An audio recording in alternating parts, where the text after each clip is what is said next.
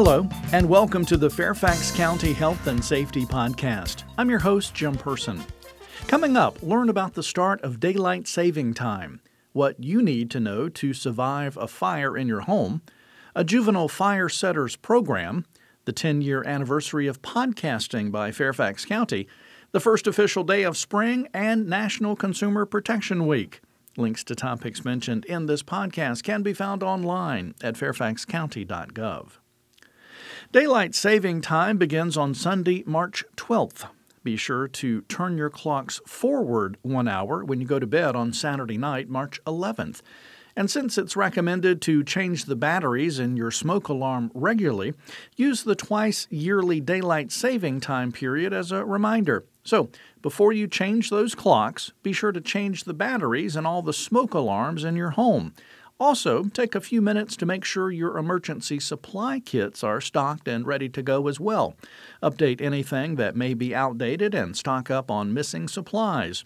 Learn more about smoke alarms and fire safety at fairfaxcounty.gov/fr and about emergency supply kits at fairfaxcounty.gov/emergency/prepare/make-a-kit fairfaxcounty.htm. Now, that's a pretty long URL, so if you want to, just go to fairfaxcounty.gov and search Make a Kit. You have less than three minutes to get out of your home in a fire. Are you ready? Take time to talk to your family about what to do in a fire.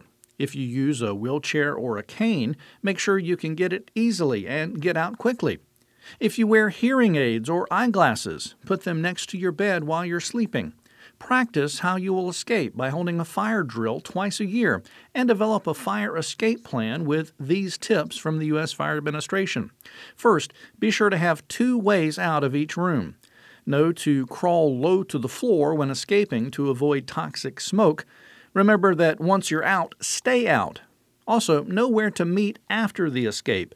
Your meeting place should be near the front of your home so firefighters know you're out. And finally, be sure to regularly practice your fire escape plan. You can learn more from the U.S. Fire Administration online at usfa.fema.gov.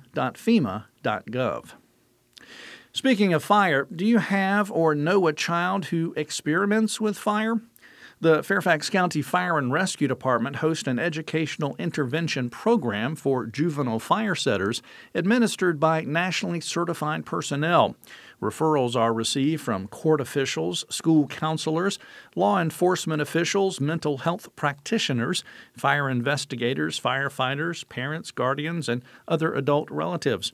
For more information on the program or to schedule a program, call 703 246 3801.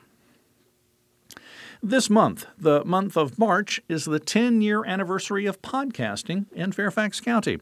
The county began podcasting in March 2007, and one of the initial podcasts created 10 years ago was this one, the Health and Safety Podcast, which covers topics relating to health and public safety from the Fairfax County Health Department police and fire departments, and the Office of Emergency Management.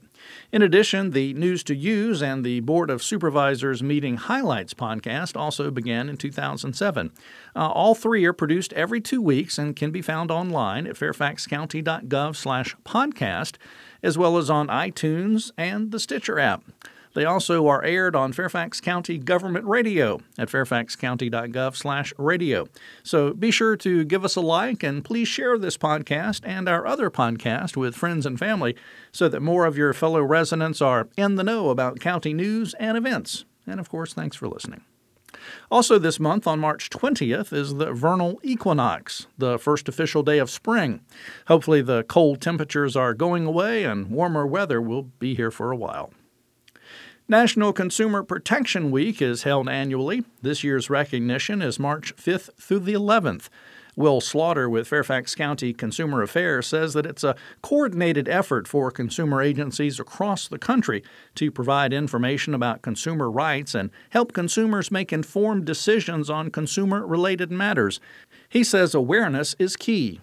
The most important thing is for you to learn to be aware of your consumer rights and provide yourself with as much consumer education as you can so that you don't get caught in, in a particular fraud or particular scheme. Just make yourself very aware of, of, of what rights that you have that will protect you to avoid being a victim. For more information, visit fairfaxcounty.gov slash consumer or you can call 703-222-8435. Finally, get emergency preparedness information and emergency news by email. Sign up for updates from the emergency information blog at fairfaxcounty.gov slash emergency slash blog. That's it for this edition of the Fairfax County Health and Safety Podcast, produced by the Fairfax County, Virginia government. Thanks for listening. Additional information about health and safety topics and emergency preparedness may be found online at fairfaxcounty.gov. And please remember if you have a police, fire, or medical emergency, call 911. For non emergency needs, call 703 691 2131.